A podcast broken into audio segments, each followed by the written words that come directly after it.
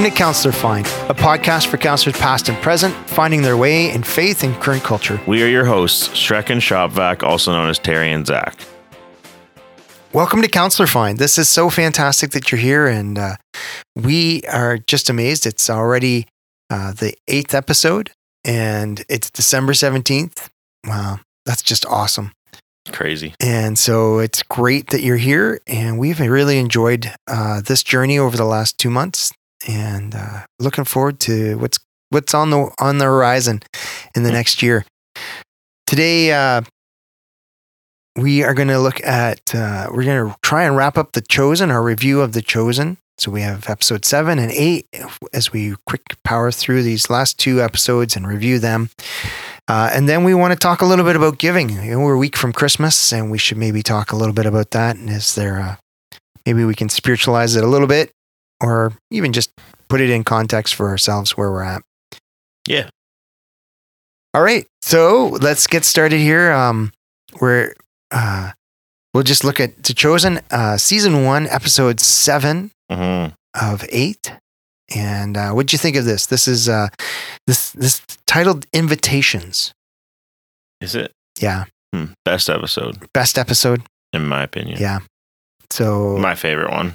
This is the uh, John three sixteen uh, Yeah. so conversation in the in the dark with Nicodemus. I think that's what I was going to get out of the way off the bat here is Okay. I had no idea the context for John 3:16. So if you also didn't, you don't have to feel bad. If you did, good for you. You're smarter than me. Um, I legitimately had no idea this was the like the context of that uh, of that verse. I don't even know. I, I mean, if if you had asked me who was talking in that, I would have probably said Jesus, but I wouldn't have been. I wouldn't have just known that. Like I wouldn't have been like, oh yeah, this is for sure Jesus talking, and here's who he's talking to, and here's the context of that conversation. So that whole thing blew me away right off the bat. And I was like, okay. Then I had to look that up and what was all part of that, and so that was really cool. Yeah, and, and the the episode opens with Joshua and Moses in the desert, and you're like, "What does this have to do with Jesus?" Well, that too. That's so fantastic. And then you're like, "Okay, so there's the snake on the cross, and it's lifted up on a pole," and I'm like, "Oh, okay, there we go. Mhm, That's totally John three sixteen. Here's what we're heading towards." mhm. And uh, but you're right. If you don't have that context, that if you can't place that back in in in your Old Testament, you know where that happened, and then what Jesus is referring to, and he's talking to a scholar, a Nicodemus. yeah. So he, when he makes a reference, Nick's going to get this right away. Mhm. Um, yeah, and and Moses says to uh, Joshua at the right at the start, it's an act of faith. It's not one of reason. Like because Right. Joshua's like, this is a pagan symbol, and we're going to put it on a stick. And what does this all have to do? And and why would God ask us to do something? It just doesn't make any sense. And Moses is like, it's an act of faith, not Just reason Do it. just do it. And uh, it's almost that first invitation in the Bible to Mm. to put your faith in something and be healed and and to have that. Uh, and then we get to the conversation with Nicodemus later, where that's really is the whole crux of it, right? hmm Nicodemus is looking for a leader, and Jesus is like, "I'm sorry, I didn't come to save you from the Romans." Yeah. Well, if not, then why? Why not? Yeah, I'm here to save you from your sin, and it's just a fantastic thing. Um, any other thoughts here as we go through this episode that that stood out to you? Well, uh, this whole conversation is really good. I mean, I don't want to hang too much on it if there's not like some of it's made up, right? Some of it is going to be there for, yeah, for sure. It's the director saying, if there was a conversation in this point, what would how would we do it? Mhm. What would be the context of this conversation? yeah. Um, why is Jesus making references to light and darkness in John chapter three? He, he goes into, you know, and he talks about the wind moving. Why is that? And so the author, I I think the director here, does a really good job of bringing in, like, so Jesus is referring to stuff in his context. So why is that? Well, they're meeting at night and there's not enough light. And and, and our eyes are drawn to light. And what is that all about? Because he talks about, you know, how, how men love darkness, but he came to bring light hmm in John chapter 3. And he talks about, you know, Nicodemus is just so confused. What do you mean born again. Like that, Hmm. that makes no sense at all. I, my mom is dead and, and I'm old. Even if I wanted to try and do this, this is just ridiculous. And uh, I think there's a real, that's just a beautiful scene. Two people, Yeah. one just searching, the other with answers that the other one doesn't want to hear. Yeah, I mean, I like how. Again, I'm, I'd have to look up how much of this is really there, but um, he talks about like Nicodemus is like wants to be freed from Rome, and he says, "I've come more, come to do more than just that." And he's like, "Oh, more miracles," and it's it's more than just that. Like their view of what they think the savior was supposed to be is so narrow and so like limited, um, and so that's partly why they had such a trouble accepting it because they didn't they didn't realize what he was doing. Um, and so yeah, he talks about that's when he relates it back to uh, to uh, uh, what we saw at the start there with the serpent and the um, the stick and all that, and um, being healed if they looked at it. And he talks about that whole story. And I mean, again, did you ever realize that that story related to the cross? I don't know. Maybe you did, maybe you didn't. But it's really cool how he makes that connection. Um, and yeah, Oh, and he for, he's foretelling his death. yeah, Totally. He's like, just as the snake had to be lifted up, so will the Son of Man be lifted Yeah. up for many. just so And- cool. And then we know that now, but I don't know. It's pretty And neat just- how he does that. Oh, and he blows their their whole concept of of pharisaical law, right? Or the like, hmm you know, like if you have faith, you just have to believe, Yeah. and you're going to be saved, and your sins will be forgiven. I came to forgive sins. I came to set things right for God. God didn't come. I didn't come to condemn the world. I came to save it. hmm He says that really clearly. And uh, man, we can get so caught up in what's right and wrong and what's sin and what's not. And we miss the fact that Jesus came to save the world, not to condemn it. Yeah. Is it maybe we're just arguing two sides of a same coin? But it, it's so much more about grace and love than it is about right and wrong hmm and uh, it- what it, wow that just really catches us constantly it catches me constantly every day i'm i'm looking at the news and i'm like this is right this is wrong and and it's not i just got to stop and say no this is about saving people and bringing them to jesus hmm um, really great conversation where he just at one point looks at Nicodemus and says, Follow me. And Nicodemus is just like, But I have so much to lose Yeah. if I do this. And I'm old. Why would you want me? And he's like, Because I just want to, you have faith. You have this curiosity, and I want to blow your mind. I want to do something different. hmm And you can see Nicodemus, and he's like, You got five days, and then I'm leaving, and you're either going to come with me or you're not. What are you going to do? hmm Um, and then the very next scene cuts to Matthew working in the tax booth, and he's working with the uh, Roman soldier. And Jesus walks by, and Matthew looks up, and Jesus looks at him and goes, "Follow me." And and unlike Nicodemus, like people around him are going like, like Peter and Andrew, are like, "Do do you know who that is? Like that's Matthew. Like, do you know what? Time out. What are you doing? And the Roman soldier's like, Matthew, what are you doing? Nobody wants Matthew to follow Jesus. Mhm. And as soon as he asks them, it's like, oh, something clicks, something yeah. snaps. You know, he- his curiosity is just too high. Oh, Doesn't done. matter what else he has. yeah. I mean, the other thing is maybe it's that like Matthew realizes he doesn't actually care about all the other stuff that he has. Like none of that stuff, the riches or whatever, is enough when you're just alone and everyone hates you. Yeah, but his character doesn't even care. He's like, Yeah. but it's logical for me to just do this. I'm good at it. Yeah, And he's like, but obviously Just in that something moment. gets a hold of him more that he, he leaves everything. doesn't care about his riches. Yeah, it's just awesome. That invitation to follow is so so rich. Um the the I think the so what moment the is where Nicodemus is like you would ask me to give up all like you would ask me to give up who I am hmm and um and Jesus is like yes but the gain what you would gain is far greater than what you have to give up Yeah, and It's a mystery. I can't, it's not something you're going to be able to measure. It's not something that makes sense in human terms. It's not something hmm that, but what, what you would gain, and Jesus keeps saying, like, this, it's a mystery. I can't Mhm. explain it to you.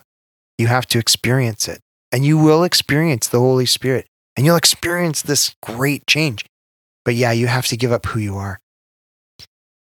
And that is just so, uh, you see Nicodemus wrestle with it. You've seen Matthew coming to terms with it so that when the call comes, Matthew's willing to give it up. Mm. Oh my goodness, that just resonates in our society today. Would you give up who you are? Yeah. Right. we don't want to. Like, I am who I am, and I do me, and you do you, and um, well, I feel this, and so, uh, Well, it's interesting because it's like Nicodemus isn't um like a lot of the other Pharisees or, or people who are just like don't believe in Jesus or don't believe who he is or any of that. He fully believes, it seems. Like he knows he agrees with him. He's like in the full realization of who the, who this Mm. guy is. Um, yet he still chooses not to follow him or he Mm. chooses no action on that. And I think that's probably the most like relatable thing to a lot of us is that like we like in our heads and our minds we believe what we hear and what we've been taught or what we know. Mm. Um, but does it actually result in any sort of like action or call to action or lifestyle change?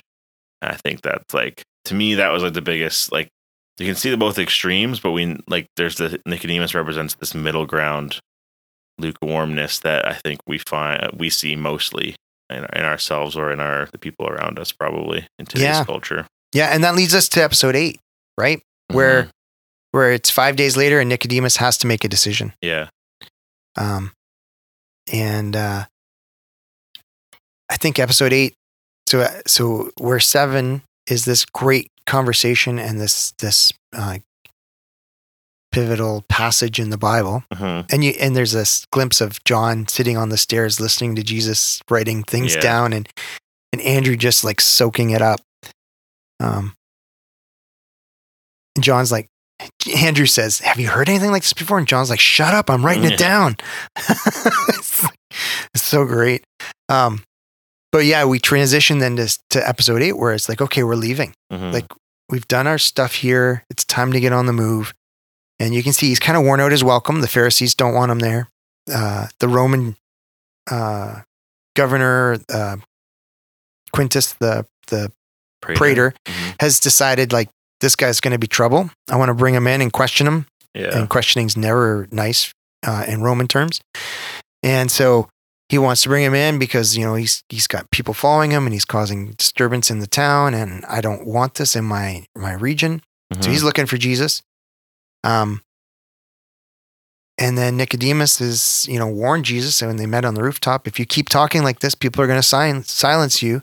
Mhm. Um, Jesus invites them to follow, and you get to this point where they all gather and they they get ready to leave at the gate, and Nicodemus is there, yeah, but he chooses not to go. He gives him he leaves a bag of money, and um, they can't see each other. They're they're not on screen, but Jesus turns around to look for Nicodemus, Mhm. and they're like, "Whoa, we found this bag of money." Simon's like, "Oh, look at all the money in here." And Jesus is like, "That is from a friend." And then he Mhm. looks around. He's like, "Oh, my friend, I wish you would have come." Mhm. you were so close, right? And then this this cutaway to Nicodemus just Oh, it's it's rough. just it's, it's hard one to rough. It's he's just weeping. He's like, oh, that that moment of decision. Like, what have I done? What have I given Mhm. up to to hold on? And and it starts. The episode starts off with his wife saying, "I love our life. yeah, I I don't want to give up our life." She can see that he's wrestling with something. Like I don't know what's hit you or why you're sympathizing with this this desert preacher. but- yeah, I love our life. Don't mess it up. yeah, And the weight of that, of being a rabbi, of being a teacher, of being respectable, of having stuff, right? hmm Of of position or power, man, to give it up. What would we what would we give up to follow Jesus? Are we willing to give up who I am? Going back to episode seven, or, or like would I give up who I am to follow Jesus? So that's a really neat tie from one to the next. Um, this this episode starts off with the Samaritan and the Samaritan woman, um, Jacob's well in Samaria. Uh, so there's there's the story of Nicodemus on one side, and then on the other side you have this woman. Mhm. And um, so episode eight is the meeting of the woman at the well, and this is the launch of Jesus' ministry, like publicly. Now you know it started at the wedding in Cana, and it was kind of against his will, but here he goes Mhm. and um, he meets a woman at a well in the afternoon, and and she's not supposed to be there, and he's not supposed to be there, and she's like, "What are you even doing here?" And he's like, "I came to meet you." Yeah. And uh, this divine appointment, this is so beautiful. Uh, when and and, uh, and if you haven't experienced this in your life, if you're listening and you're like, I've never really had a divine appointment, uh, you need to start saying, God, I need to see the divine appointments in my life, the places where you met me when I did not expect it. Yeah. I was going about my life. I was living in my own way. I was managing my own mess. And then suddenly Jesus is right there. God is right there. And he's like, hey, I'm here for you uh, directly, significantly. Um, Right. really neat. Really neat moment. Uh, some thoughts? Do you have thoughts on episode eight? No, you keep going. Okay. I'll jump in. there's some things that I just really like that have amazed me here. Um, he knows Mary's name. If we go all the way back to episode one, Mhm. right? He calls her by name, Mary. I know your name. I've Yeah. called you. You are mine. Right? He's speaking the prophet, but he's speaking directly to her. Uh, in this episode, there's two more women that he sees directly. He says to Eden, "I see you." Mm. So Simon's wife, she's like at home with a sick mother-in-law, and Jesus shows up and he says to her, "Look, I know you saw more in Simon than you saw it before anybody else, even before I did. yeah. I and- like that part. I'm calling Simon to come with me, and that means you're involved in this because you're the one left behind, and you're just as much his partner, and the two of you are one flesh. So when I call Simon, I'm calling you, and I see you. All you do, all you sacrifice to a woman, like it opens up with the Samaritan woman wanting a divorce, and the guy says, "No, you're my possession." Mm. Like the women had no status. It, it would like they are like a chair. Yeah. Once they get married, that's it. They were like you were. That was it, and uh, and for Jesus to stop and say directly to to intentionally engage with Eden and say, "I see you, I know you." Right? He heals the mother-in-law, who is is is vital and, and important in their lives, but to no one else. hmm Um, and then to meet this woman at the well, and he doesn't just know her. He's like, if you knew who I was.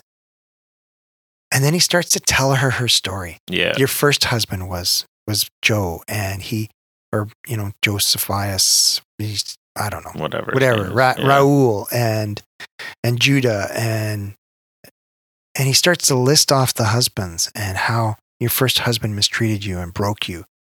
And your second husband was the one who actually cherished you, but you didn't feel worthy. And your third husband, and, and she's just like, stop. I just, I can't take it anymore. Mhm. Why me? Because, because I know you, because you're going to change the world. And she's just so excited. She's, I have to tell everybody. She becomes the first evangelist. She becomes the first disciple. She's the one who's, who's like, like when Jesus says at the end of Matthew, go and make disciples. That's the first thing she does. Mhm. She's like, You know me and you've called me. I have to tell others. Go and make disciples. And she brings these people back to Jesus. And um, there's a really neat moment where the disciples come back from town and they bought some food. And he's like, Oh, I'm well fed.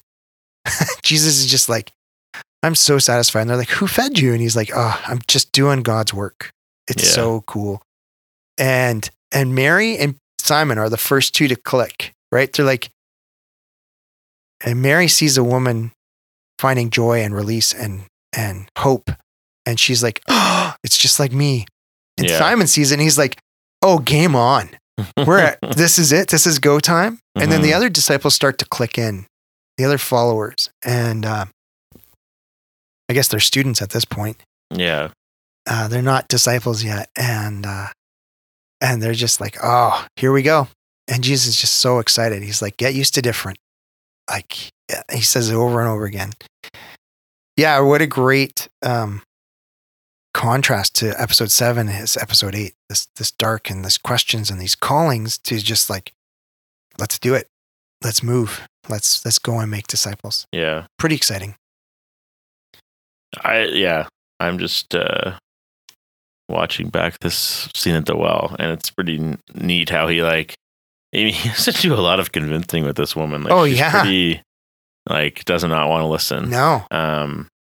she's deep in herself. Yeah. like trying to fix it, trying to find hope, trying to find going about her mess. Yeah. But uh yeah, it's it's cool because I think like it wasn't an easy situation. Like it's not like it just um so this is where like Jesus wants to make his mission known, right? Mhm. And it wasn't just like easy for him to like get the word out. Like he had to really convince this woman to go tell people. So it was very clearly a like a purposeful act of of him that he wanted like he wanted to make sure that this woman specifically went and did this. Do you know what I mean? Like it wasn't just like she was just saw some miracle happen and, and she would happen to be the one that would tell people. Like he had to convince her essentially. And he did. yeah, like when you you think about it now that you you think back on the biblical story of it that's being portrayed here, and you see like all the problems with Mhm. picking this person, yeah. and then I think of like people I I know in my life and that I've met, and that you know they're they're deep in their stuff, and they just need Jesus. And when you come and you bring hope and you like give them the answers they want, man, they fight back because it's Mhm. their stuff. Like it may be my mess, but it's my mess, and I know it's broken, and but I'm not really ready to let Jesus fully into it.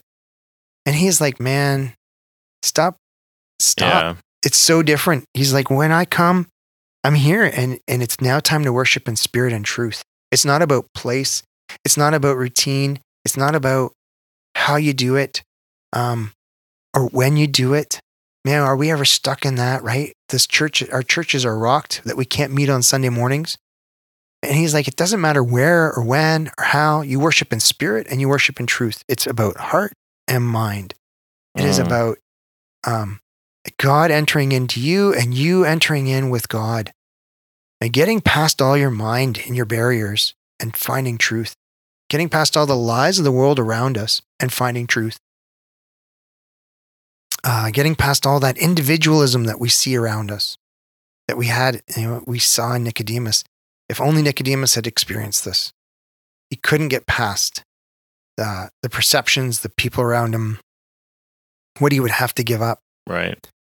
And then you have someone who has nothing to give up. And she's like, I don't want to give up the nothing I hold on to. And when he finally convinces her, she just runs away, just uh, exuberant, uh, like Yeah. overwhelmed. Like, I can give up my nothingness to find everything. And it clicks. It's just awesome. So how come like why would he choose her? Like it's not the logical choice. No, it's, not not, the, the easy logical choice. choice. No. So why choose someone who's gonna be like less believable, essentially? Like why someone who's kind of a reject, no one likes, why would they believe her? Why choose her? I think it's because if we go back to the start of the the episode, Mm. and and it's going to be a theme. You know, he does it different. He get used to different. So that's one theme. Yeah. Get used to different. The other theme is uh, he's having a party at Matthew's house, hmm and they're Pharisees and prostitutes, and there's people like, you know, that the Roman soldier shows up, and they just invite him in, and um. And he looks at these people. He's like, "Well, I know what these people do, and I respect what they do." Yeah. And you got a bunch of like laborers and Jewish people. And he's like, I have no respect for them. So perspective is a big part of it. And they're like, why are you doing this? And he's like, because the people that need me are right here. hmm The people that will accept me are right here. Yeah. I mean that's kind of how I've always viewed it. It was more that um, he knew who was going to accept him, right? Like, who was going to be the ones that would actually follow him or actually listen? Like, if he goes Yeah. to the Pharisees and says, "It's your job to, like, bring out, bring forward this information that I'm telling you," if it was them who was going to tell people, they wouldn't have done it. Right. Well, maybe they would have. We don't know, but I think it's safer to assume that But that there's so much to happened. lose, right? That's Nicodemus. There's Yeah. so much to lose. I just want to follow, but there's Yeah, so even a guy who- Actually believed himself. yeah, still wouldn't do it.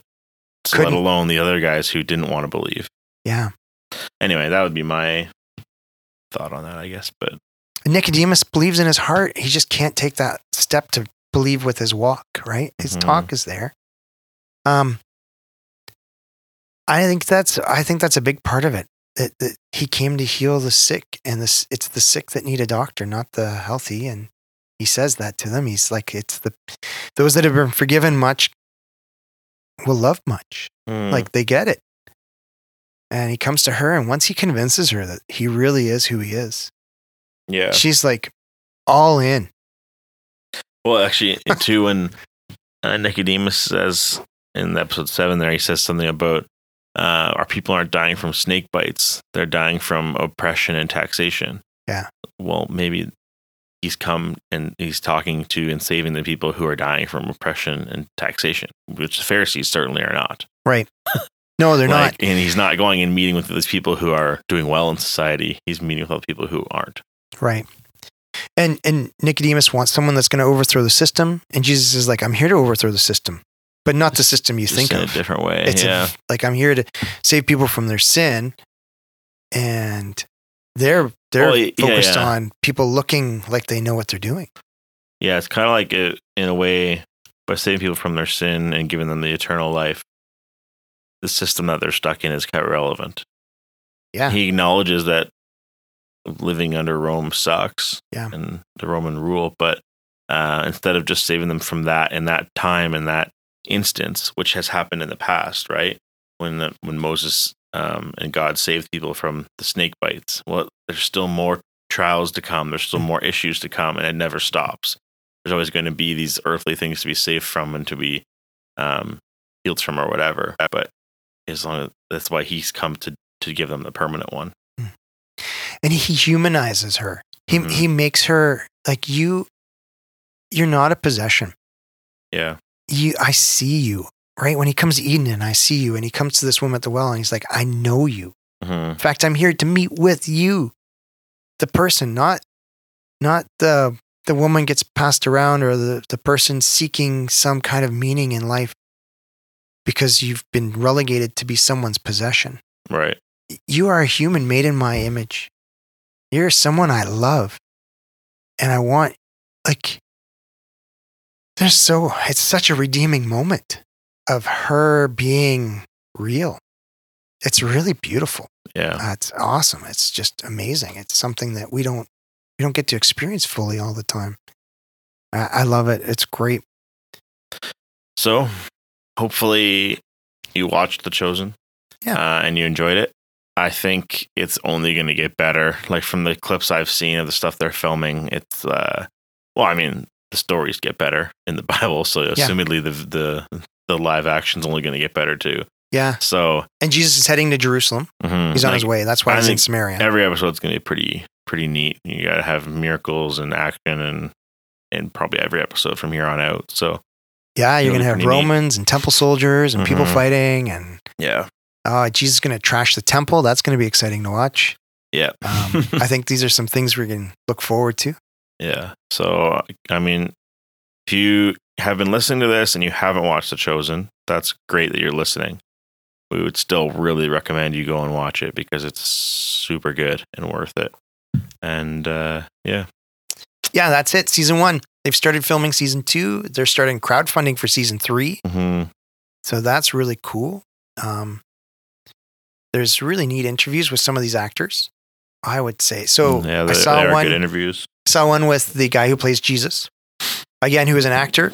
Uh, his story's really funny because he showed up the first time to do something for um, the director's church. It's Dallas. Dallas is the director. Yeah. So he shows up to read for a part for their church. They're doing a Good Friday service and he's doing a, a video. Yeah. and he wanted to read for the thief on the cross because the, the guy on the cross had all the lines. Jesus, he's like, Jesus had five lines. Like, where's the Yeah. story arc? He's like, I, as an actor, I'm not getting paid to say five lines. Like, I want to do something. Um, and then Jesus cast him as, or Dallas cast him as Jesus, Mhm. and he's like, okay. So he showed up at the church to watch it in the church on the Good Friday, and he was blown away because there was thousands of people watching this show hmm that he just, you know, showed up to read for a part and got this part as Jesus and he just saw it as a character. Yeah. And um and that was I think he said 2015 or 2014. And in the time since he's he's given his life to Jesus. Wow.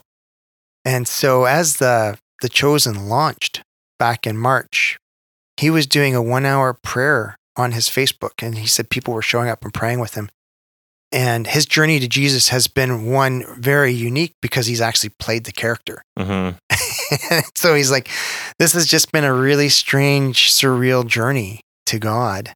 And he said, maybe it affects my spirituality because of of his journey. It's a really, neat- really neat interview. Hmm. So if you're if you're curious about the actors behind it, um, what it's like to play Jesus and how they came and where they're at, most of them are not Christian, Yeah. Like They're some, not- Some they're- are, they're- some they're are actually. Jewish too, right? and some of them are Jewish and some of them are not. Like the guy who Mhm. plays Nicodemus is very namaste, like following Yeah. the way. He's been living in a trailer with his dog for the last three years. Like well, he's it's really- probably one of the most professional actors on the show, right? Like he's He's done the most. yeah. Like he, I've definitely, I've seen him in other things yeah. Him and the guy who plays um, Gaius, the Roman Yeah, I've seen centurion. both of them.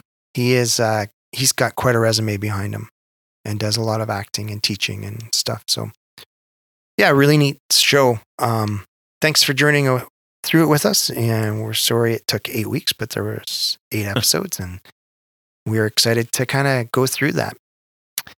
We are now. Let's like let's transition here a bit and talk about Christmas. It's a week away. Mhm. That's pretty exciting. Yeah, that's weird. It's going to be a weird Christmas season.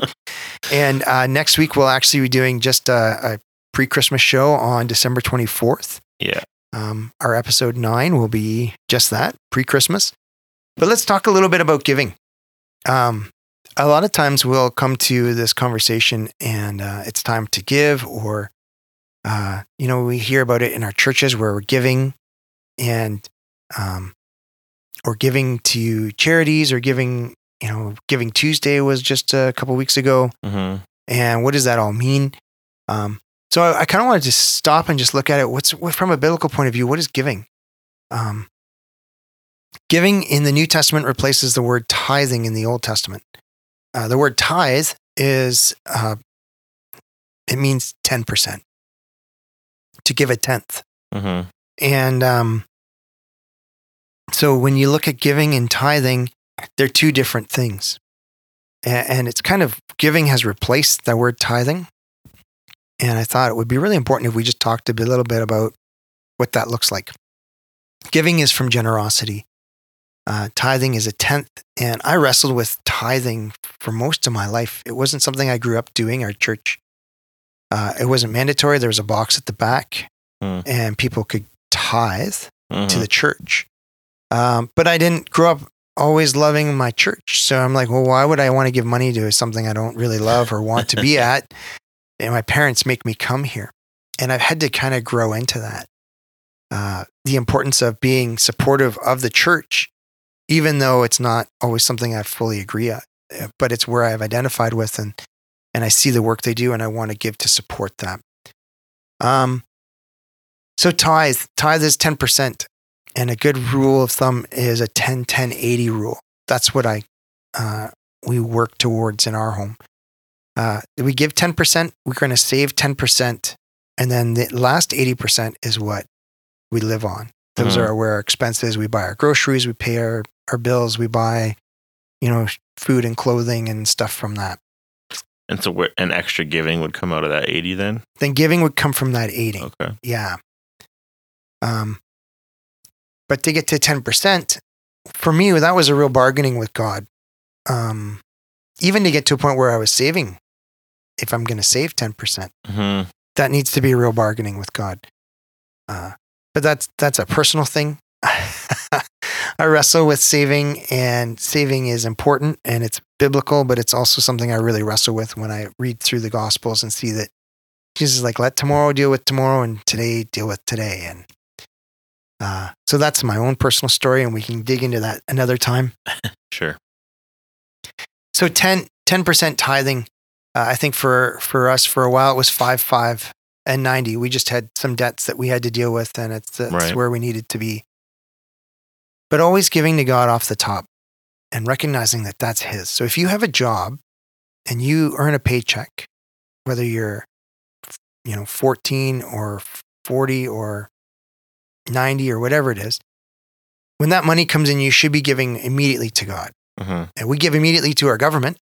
they take it off before we even get our paycheck. Yeah. Um, but you should learn to give back to God right off the top.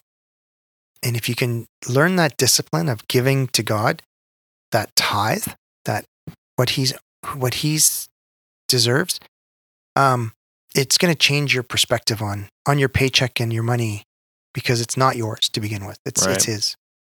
Uh, so that's kind of where that came from.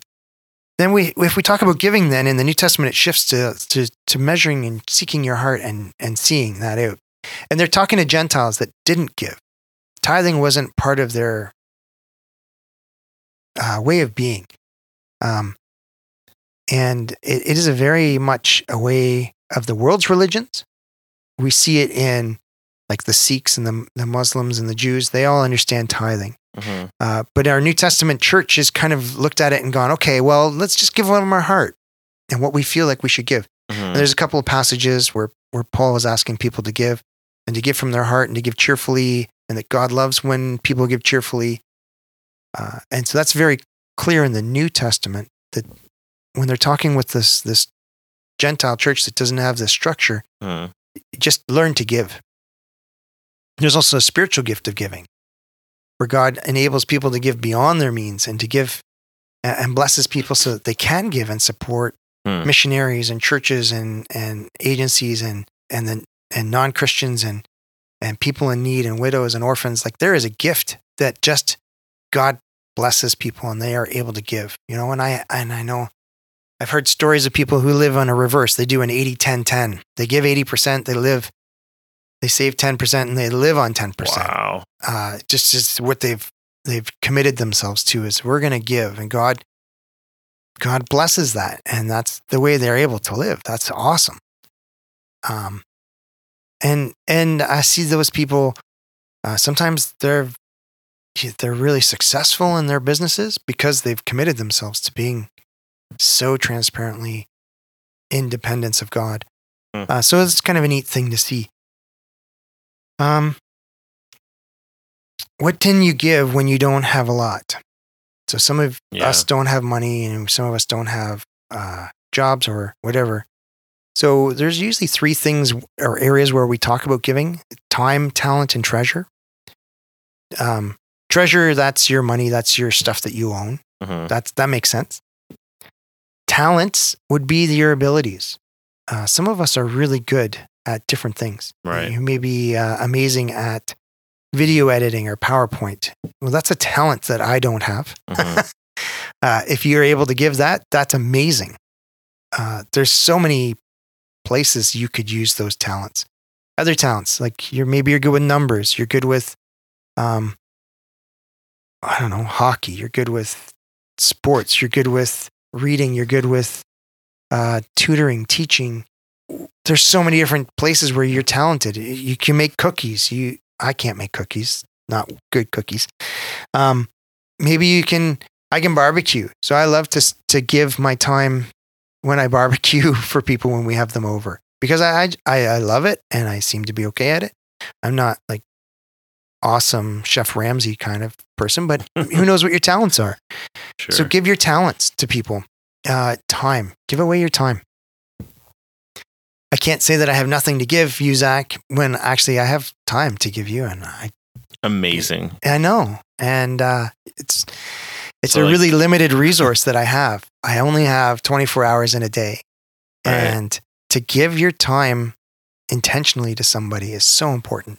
And if you feel like you don't have enough time, Uh, You got to look at where you're losing time, where it's being stolen Yeah. from you. So like volunteering, mentoring, those kinds of things. Yeah. Uh, volunteering, mentoring, uh, sitting with a friend, being in connection with people, um, spending time with people that are visiting uh, family, even that Hmm. don't get a lot of visitors. That's that's that's a really inv- Going to see your grandparents. Going to That's see the your best thing you can do for them. Go see them. just give them your time. hmm um, they're at a point where, and and maybe you're older and you have that abundance of time. What are you doing with it? You're like you you're not invaluable. You have all this time. hmm Invest it in, and younger people invested in in your church, invested in in those same so same needs, right? So there's so much we could give. Um, yeah. What else can I talk about? Oh. Any questions?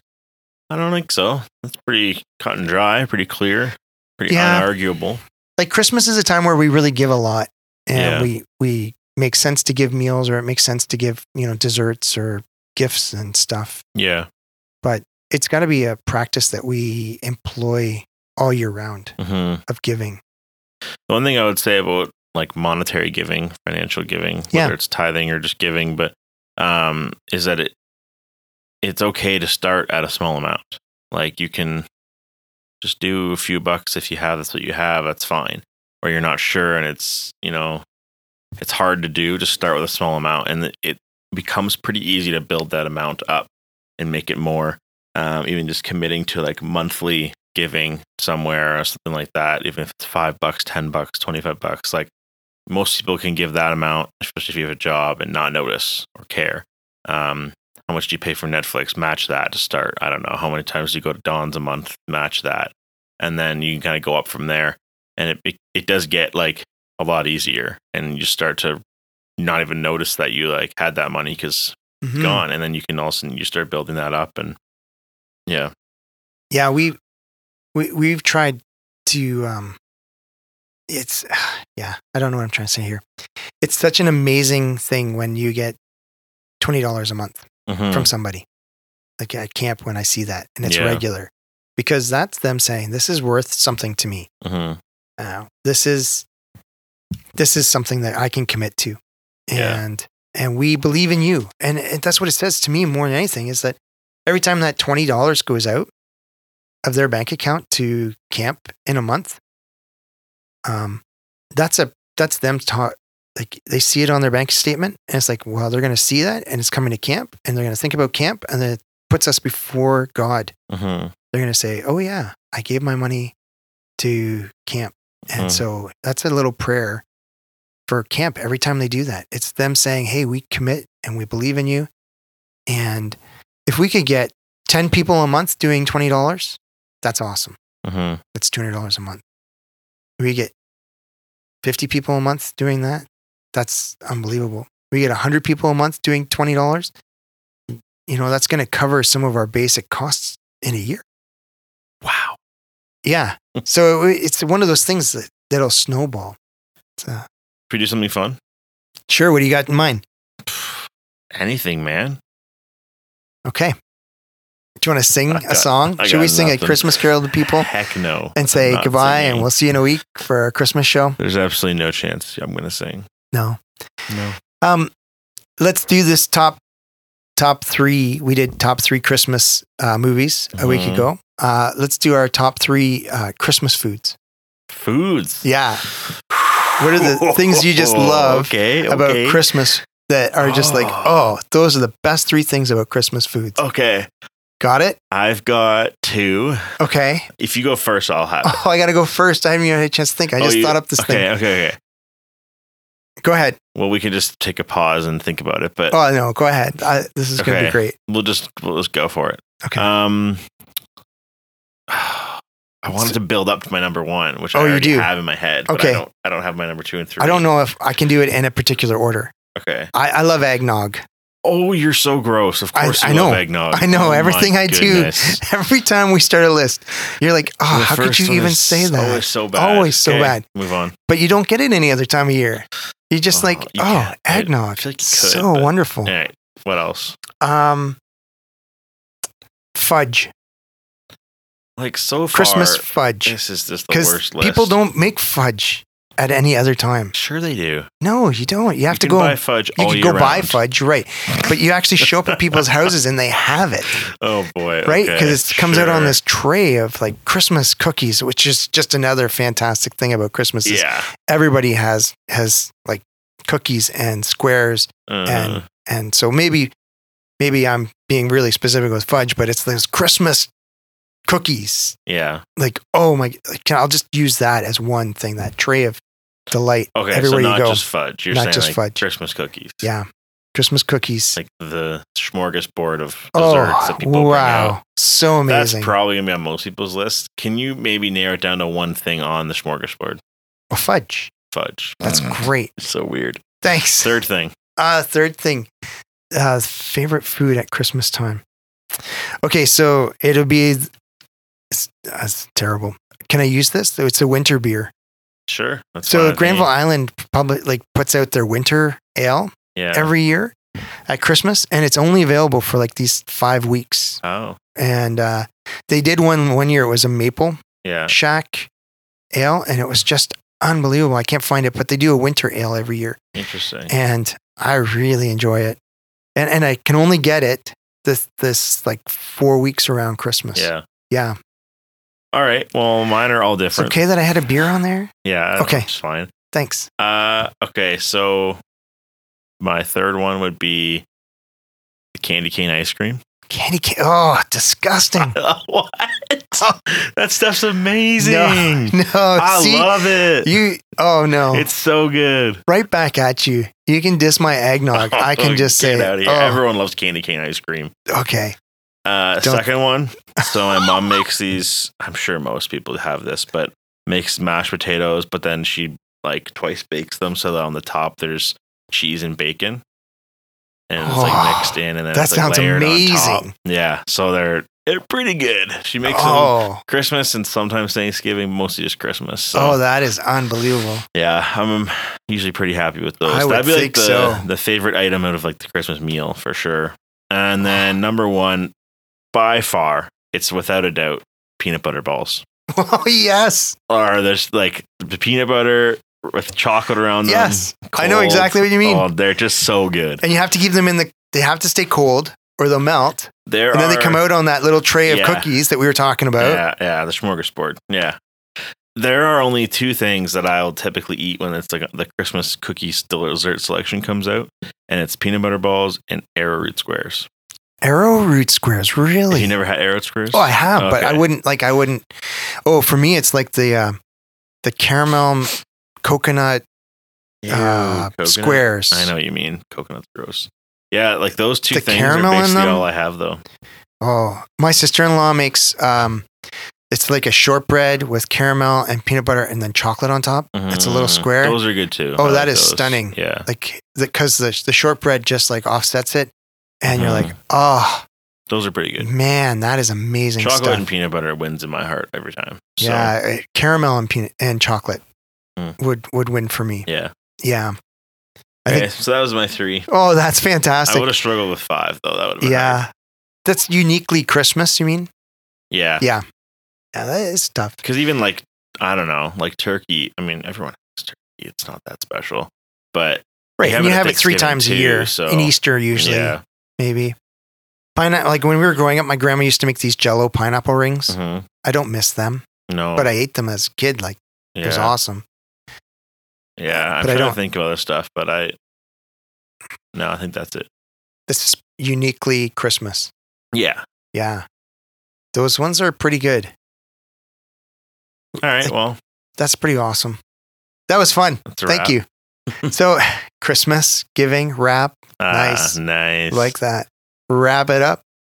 so, if you're looking Send for it. somewhere to give this year, Oh yeah, there you let go. us know. Yeah, we're both looking for presents because we're not buying something for each other. Not that. Uh, CBC would love Oh to yeah, if your Sorry. donations. that's what you meant. I knew that. Oh, Plug.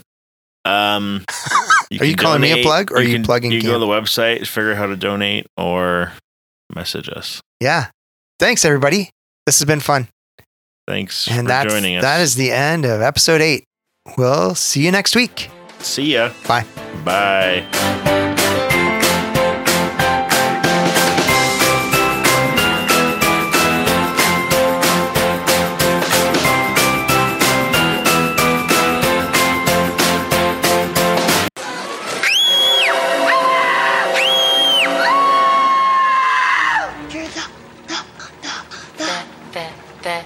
The Grinch! Max, let's go.